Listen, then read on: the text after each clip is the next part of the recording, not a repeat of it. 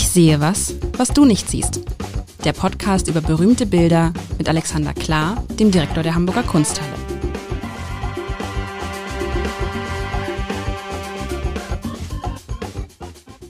Herzlich willkommen. Mein Name ist Lars Haider und ich darf wieder einmal, da freue ich mich sehr.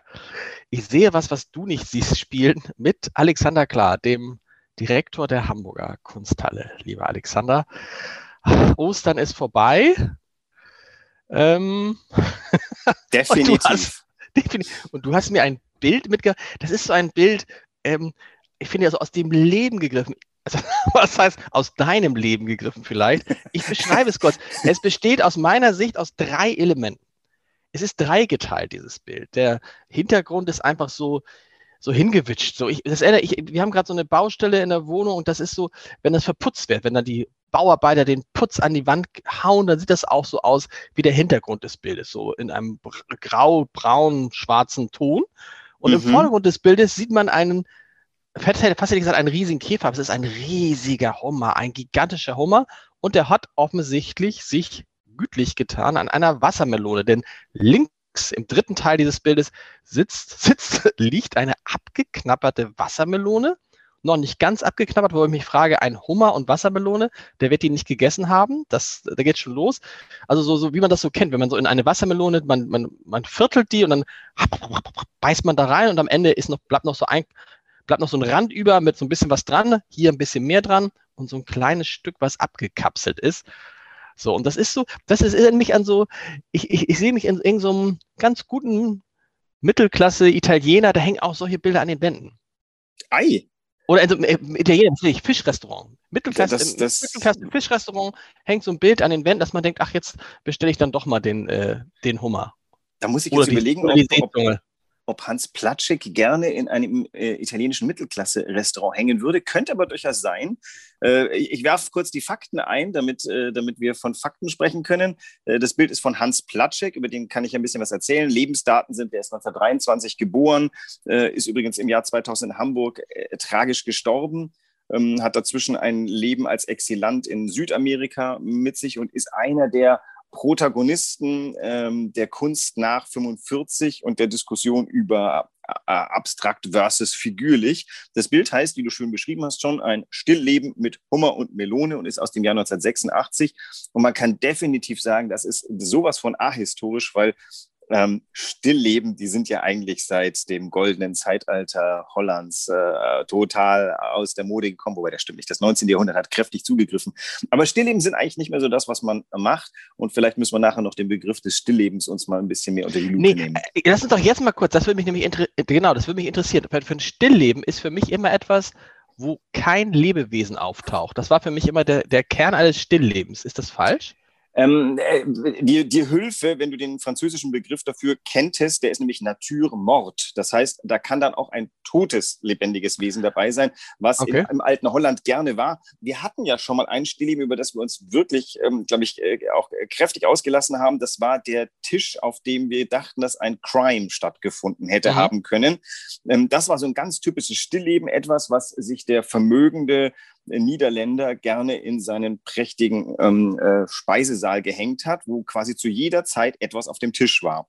Das, da kommt das Stillleben her, würde ich mal sagen. Genau, und ähm, für, für spätere Zeiten ist das Stillleben halt so eine Art Virtuosenstück, ein, ein Bravourstück der Malerei. Etwas zu können, was niemand sonst kann, die, die mhm. schieren Wunderwerke auf der Leinwand. Und vielleicht äh, spielt der Herr Platschek darauf an.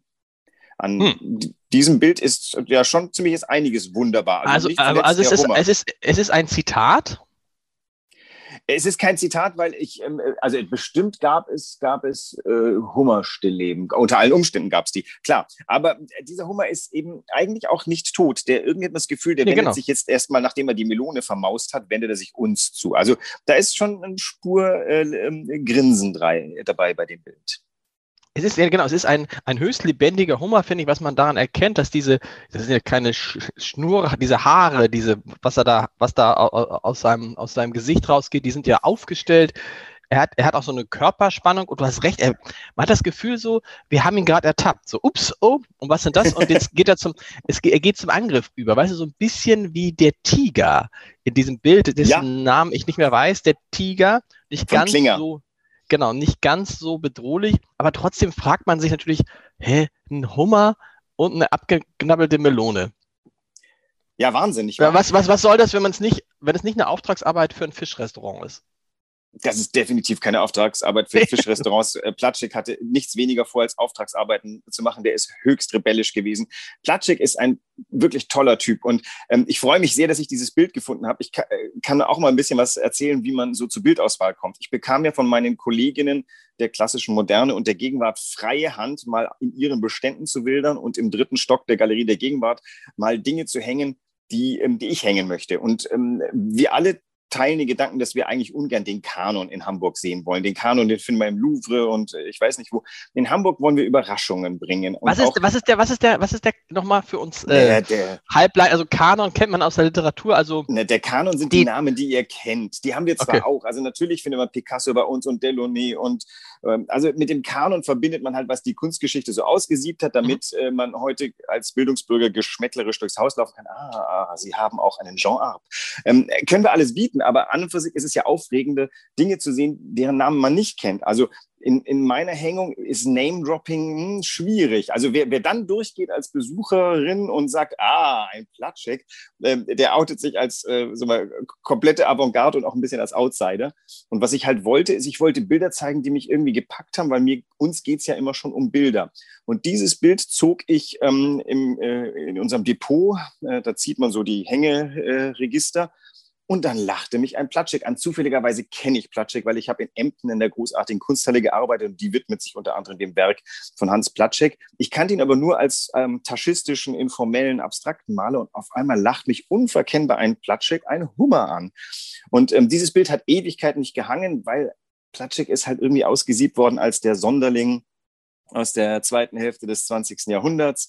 Äh, ein Typ, der Nei verrissen hat, ein großartiger, ich habe das, glaube ich, schon mal irgendwo erwähnt. Ich, diesen Verriss liebe ich über alle Maßen. Platschik konnte sich ätzend über Kollegen auslassen und mhm. hat einen wunderbaren Verriss über Neis Scheibenbilder. Jetzt muss man zur Ehrenrettung sagen, wir werden eine großartige Ausstellung mit Ernst Wilhelm Ney zeigen, wo wir halt zeigen, dass er eben nicht nur aus Scheibenbildern besteht. Aber Platschik hat das Ganze wütend angemalt, angemahnt. Naja, und er äh, konfrontiert uns hier mit einem Bild, was ja vielleicht sogar beides beinhaltet, nämlich Abstraktion und Figürliches, denn du hast dir richtig beschrieben, der Hintergrund sieht wie deine Baustelle aus. Mhm. So eine, ja, so, so, so, so, so, das ist, glaube ich, ganz gut, wenn man weiß, man hat eine Mauer freigelegt oder so und dann werden die, muss die wieder verputzt werden und dann knallen die, äh, mit, knallen das ja so da dran und so sieht, so ähnlich sieht das aus. Und ja, aber ich bin so, ich bin, ich, bevor du mir weiter erzählst, ich muss mir das nochmal vorstellen. Also du, du sagst, du gehst ins Depot und da sind dann so Hängeregister, wie man es so kennt aus, dem, aus der Behörde, so Hängeschränke und dann hängen da diese alten. Die, die, heißen, die heißen anders. Das sind keine Hängeregister, ich vollkommen falsch gesagt. Ähm, das sind so Stellwände, die man rollen kann. Wie heißt sowas auf Deutsch? Ähm, du, du Achso, okay, aber gut. Das, Stellwände. So wie beim Rollwände. So wie beim, okay. Und dann da ziehst du das und sagst, okay, und die hängen da und wenn du jetzt an dem vorbeigegangen bist, dann wird es halt noch die nächsten 50 Jahre irgendwo und keiner sieht's. Naja, es gibt verschiedene Möglichkeiten. Also, sag mal, ich bin ja kein Kurator. Eine Kuratorin des Hauses kennt ihre Bestände von A bis Z. Das äh, im ersten halben Jahr, wenn jemand hier neu Kuratorin wird, die vertieft sich einfach in alles, was wir da haben und denen macht niemand was. Also vielleicht gibt es irgendwelche Depotleichen, die sie nicht kennen, aber mhm. Äh, die wären, glaube ich, peinlich berührt, wenn ich fragen würde, haben wir einen so und so und, äh, und sie könnten mir nicht auf Anhieb sagen, hey, klar haben wir oder nie haben wir nicht.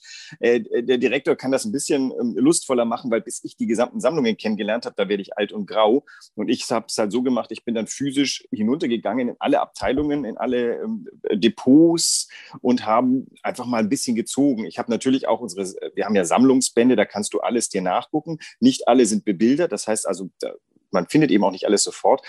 Und ähm, ich bin halt einfach erstmal runtergegangen, weil ich weiß, dass es halt oft auch Dinge gibt, wenn du noch so, je weiter nach hinten du kommst, desto öfter hängen da Dinge, die einfach wahnsinnig lang nicht mehr gezeigt wurden, aus unterschiedlichen Gründen. Also was ich jetzt erwerbe, kann gut sein, dass erst einmal sehr lange lagern muss, bis plötzlich irgendwie vier unserer Nachfahren entdecken, hey, ja, ja, was haben denn die im Jahr 2021 gekauft? Wie aber, großartig aber das ist, das? interessant, das erinnert mich an meinem, an, am Aufräumen im Keller, weißt du, da ist ja so, wenn man, wenn man in den Keller geht und feststellt, boah, da ist eine Sache, die habe ich seit einem Jahr nicht in die Hand genommen, da sagst du, ja, okay.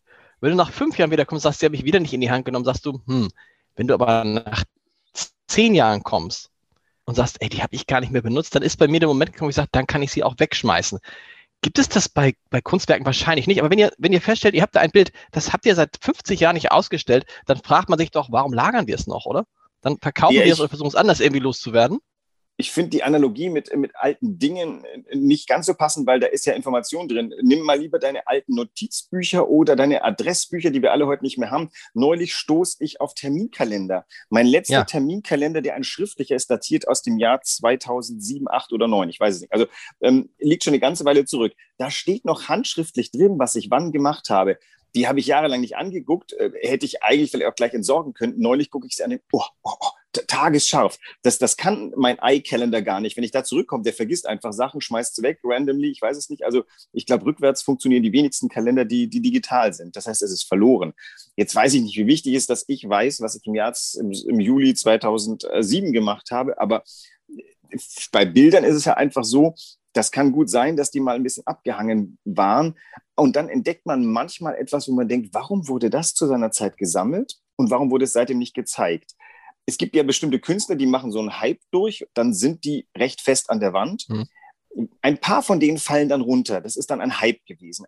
Die, die, die, die für die Kunstgeschichte sozusagen nicht relevanten, aber die, die, die, die, die Sahnehauben, die bleiben hängen, weil man die nicht abhängen kann, weil das wollen die Leute sehen. Das äh, kann man, also man hat es für teuer Geld gekauft und will es auch zeigen. Aber es gibt eben, wenn du ähm, dann in die Tiefen steigst, gibt es halt Künstler, wo du plötzlich denkst, Wahnsinn, wieso wurde das übersehen? Also ich erinnere mich an, heißt der Eugen Schönebeck, ich muss kurz überlegen, also ein Künstler, der, ähm, ich glaube, der DDR entstand, der auch figürlich gemalt hat und deswegen auch ähnlich wie Platschek, wir können jetzt gleich mal dazu kommen, warum Platschek genau. vergessen hätte sein können, ähm, äh, vergessen wurde und dann wurde plötzlich entdeckt, Wahnsinn, der hat Sachen gemalt, die einen so packen. Der hat Menschen so verzerrt und hat denen Dinge aufgemalt, dass die auf einmal eine andere Bedeutung bekamen. Zu seiner also, Zeit war das vielleicht als Sonderling verschrien und heute ist das plötzlich so ein O.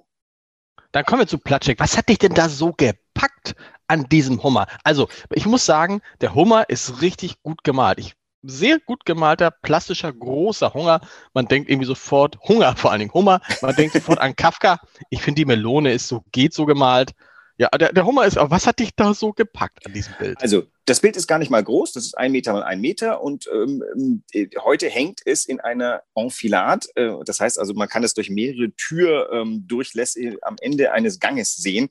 Was, das heißt ähm, Enfilade. Oh, das, Enfilade, ja das, das, kommt Das kenne ich aus dem, das kenne Genau, das kenne ich aus dem, aus dem, warst du mal in Weimar? Natürlich warst du mal in Weimar im Wohnhaus von Goethe, da ist es ja so klassisch, da kannst du ja durch diese ganzen Türen so durchgucken. Ja, genau, die Enfilade ist auch klassisch. Das ist natürlich, okay. das ist einer von den Hängetricks, äh, die man so im Museum hat. Wenn etwas am Ende eines langen Ganges ist, äh, dann, dann hat das Gewicht und Bedeutung, weil du läufst mhm. ja stundenlang drauf zu, von Saal zu Saal und immer siehst du am Ende. Also das ist ähm, die Enfilade, die belegt die, die Wichtigkeit und Würde eines Bildes. Und ich habe halt eben dieses äh, doch eigentlich recht unwürdige Bild in, in die Enfilade hm. gehängt und fotografiere es regelmäßig gerne und sehe auch, dass andere Leute das gerne tun. Der Hummer ist, wie du sagst, der ist sehr präsent. Von der Melone, da geht es ja mehr um die Farbe, die ihn wiederum sehr präsent macht. Ähm, sehr präsent macht zum einen, dass er wirklich, wie du sagst, plastisch gemalt ist, dass er sich einem zuwendet. Anders als bei der Naturmord, wo der Hummer auf dem Rücken liegend seine Beine gen Himmel strecken würde, steht der auf seinen Beinen und ich glaube, er macht sich jetzt auf den Weg in unsere Richtung. Was, ähm, was mich gepackt hat, ist äh, natürlich der Hintergrund, dass ich äh, weiß, was für eine Geschichte figürliches Malen nach 1945 bei uns genommen hat. Und ich fand das sehr schön. Ich habe nämlich die Wand, die du vorhin geschmäht hast oder vielleicht auch nicht beschrieben hast, als mhm. ähm, die, die, die schnoddrige Wand bei euch zu Hause. Da siehst du diese, die Farbe runterlaufen. Das ist ja. die Erinnerung an Dripping. Dripping ist eine Erfindung von Max Ernst. Der hat nämlich mal einen Farbbeutel genommen, hat ihn an einer Schnur aufgehängt und hat dann äh, unten ein Löchlein rein und dann hat er ihn losgeschickt und dann hat er sehr schöne Spuren auf der Leinwand. Die Leinwand lag drunter auf dem Boden hinterlassen. Das war so ein kleines Experiment. Der Max Ernst war ein großer Experimentierer. Das hat er dann einmal ähm, äh, gemacht und hat es auch wieder sein lassen. Das hat aber ein Amerikaner entdeckt, Jackson Pollock. Der sah plötzlich in der Möglichkeit, eine Leinwand auf den Boden zu legen und auf sie drauf zu ähm, äh, Farbe zu schmeißen, großartige Möglichkeiten und das nannte er Dripping. Er nimmt also einen Stock, er nimmt äh, auch Pinsel, er nimmt alles Mögliche und äh, tränkt die in Farbe und dann schüttelt er das über dem Bild aus. Und daraus entstehen sehr dynamische Bilder, die auf dem Boden entstehen, die so eine Art Tanz manifestieren. Und das, das war die neue, das war die Entdeckung der 40er Jahre, hochgepusht bis ans Limit. Das war nämlich der Ausdruck von Freiheit. Wir erinnern uns, in, in den 40er Jahren gibt's, äh, beginnt, deutet sich ja schon der große Kampf zwischen äh, Kommunismus und Kapitalismus an. Und nach dem Sieg über Hitler-Deutschland äh, standen sich also Russland und Amerika gegenüber. Und Jackson Pollock, der auch Jack the Dripper genannt wurde, und das Dripping eben so gut konnte. Witzig dessen Bilder wurden genommen und äh, unterstützt von Geldern aus der CIA durch Europa geschickt, um den Deutschen mal zu zeigen, was freie Kunst ist. Denn mhm. figürliches Malen, das war verboten, das machen Nazis und Kommunisten, das machen freie Menschen nicht. Und dann wurde also in Deutschland die Abstraktion entdeckt. Man malte äh, wild unfigürlich.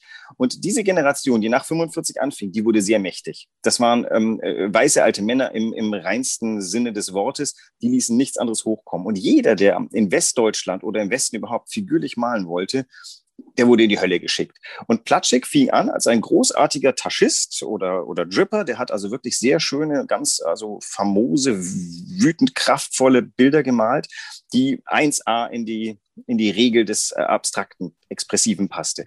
Und irgendwann erkannte er für sich aber, dass das reichlich nichtssagend sein kann. Dass, mhm. also wenn das schön wird, ähm, ist es gut, weil dann finden es alle schön. Aber ein Bild aus schierer Freiheit zu machen, an dessen Wert, dessen Wert am Ende sich dann doch nur aus der Farbschönheit oder, oder, oder der Geste oder sowas, das passte ihm nicht. Und so kehrte er zurück zur Figur und war sozusagen ein Renegat, ein, ein Abtrünniger.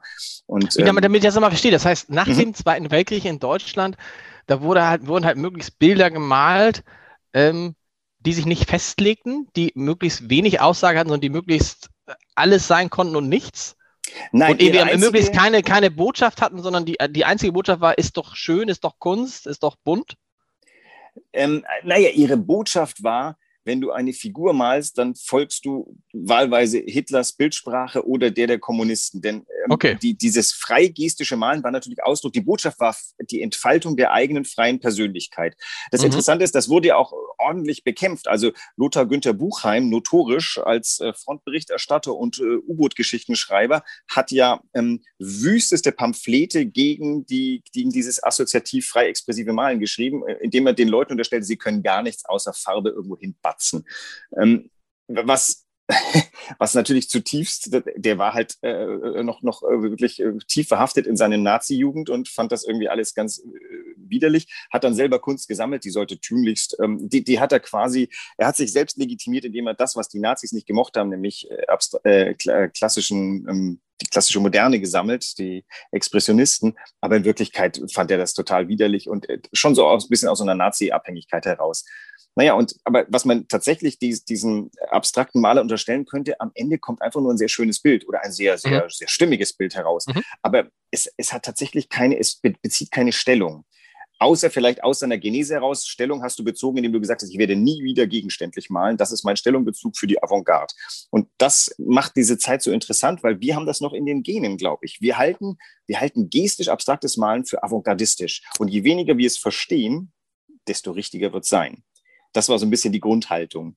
Und ähm, da schert der Platschek aus, nachdem er eine ganze Weile sehr gut, sehr abstrakt gemalt hat. Anfang der 60er Jahre beschließt er, das lässt er sein und malt äh, auf einmal Bilder, die fast aussehen wie ähm, äh, die, ja, die neue Sachlichkeit, 20er Jahre. Also wirklich so ganz kühle Interieurs, wo Leute drinstehen, so ein bisschen verloren. Und in einer dritten Phase findet er dann so in den 80er Jahren zu dem, was wir jetzt hier vor uns haben, nämlich im Hintergrund hast du so eine Art Folie, das ist dieses abstrakte, die Wand, die ist. Ähm, das könnte eben tatsächlich so eine Art Holzwand sein, die, wo, wo jede Faser gezeigt wird. Aber eigentlich ist es so das gestisch abstrakte Malen ein bisschen ge ge gebändigt und davor aber so ganz, ähm, ja, wie soll man sagen, aufreizend, diese beiden mhm. Gegenstände.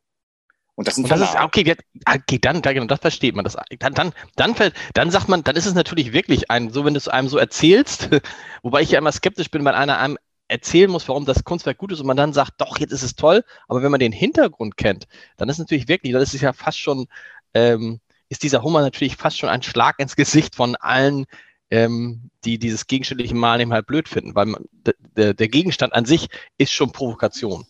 Ich, ich glaube, dieser Hummer ist aber auch ein, ein ganz starker Appell, dass man Bilder halt doch live sehen muss, weil sie jetzt so aus der Ferne und auf dem Bildschirm oder im Buch äh, das nicht hergeben. Deswegen hoffen wir alle sehr drauf, dass der dritte Lockdown dann irgendwann mal zu Ende geht und alle Besucherinnen in den dritten Stock der Galerie der Gegenwart gehen können. Und wie oft wir das schon Tier gesagt haben in diesem Podcast, ne? Wie oft wir das schon gesagt haben.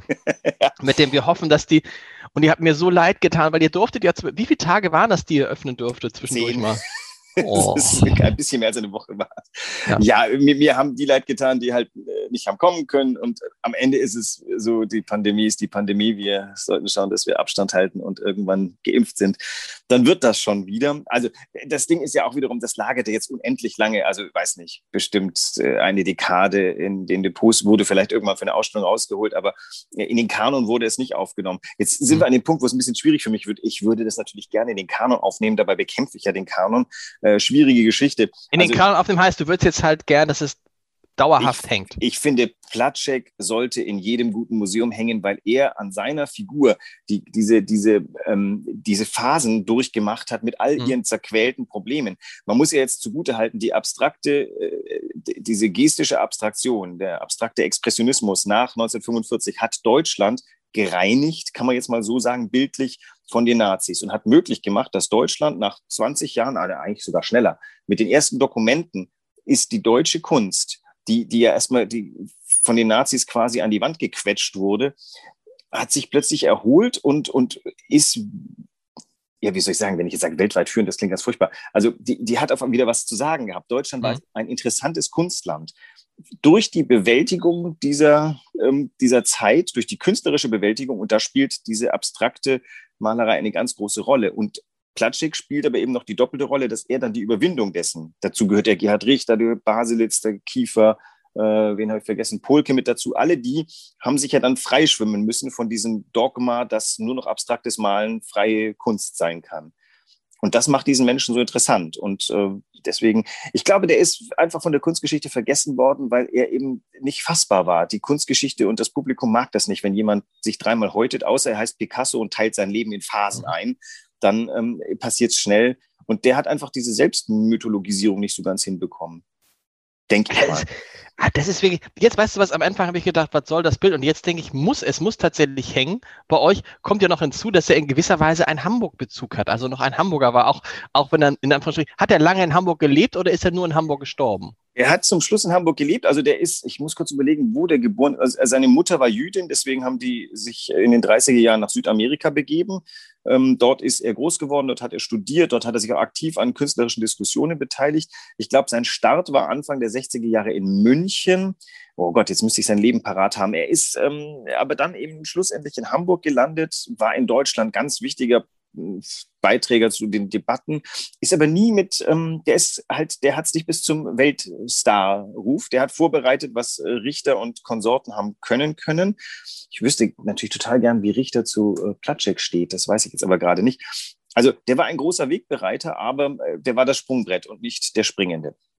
Ach, das hast du schön gesagt. Wir, nächste, Woche hören wir, nächste Woche hören wir uns wieder. Hast du schon eine Ahnung, in welche Richtung es nächste Woche gehen könnte? Hm, nachdem das jetzt so ein bisschen, ähm, äh, wie soll ich sagen, gegen den Strich war, würde ich mal was Klassisches nehmen und wir nehmen uns jetzt mal, weil wir hatten ja hier so jetzt die Bewältigung des Stilllebens auf, auf moderne Art und Weise. Ich würde mich mal der Klassik oder dem, dem Klassischen zuwenden wollen und das in, mit einem Bild äh, befragen. Bis nächste Woche. Tschüss. Bis nächste Woche.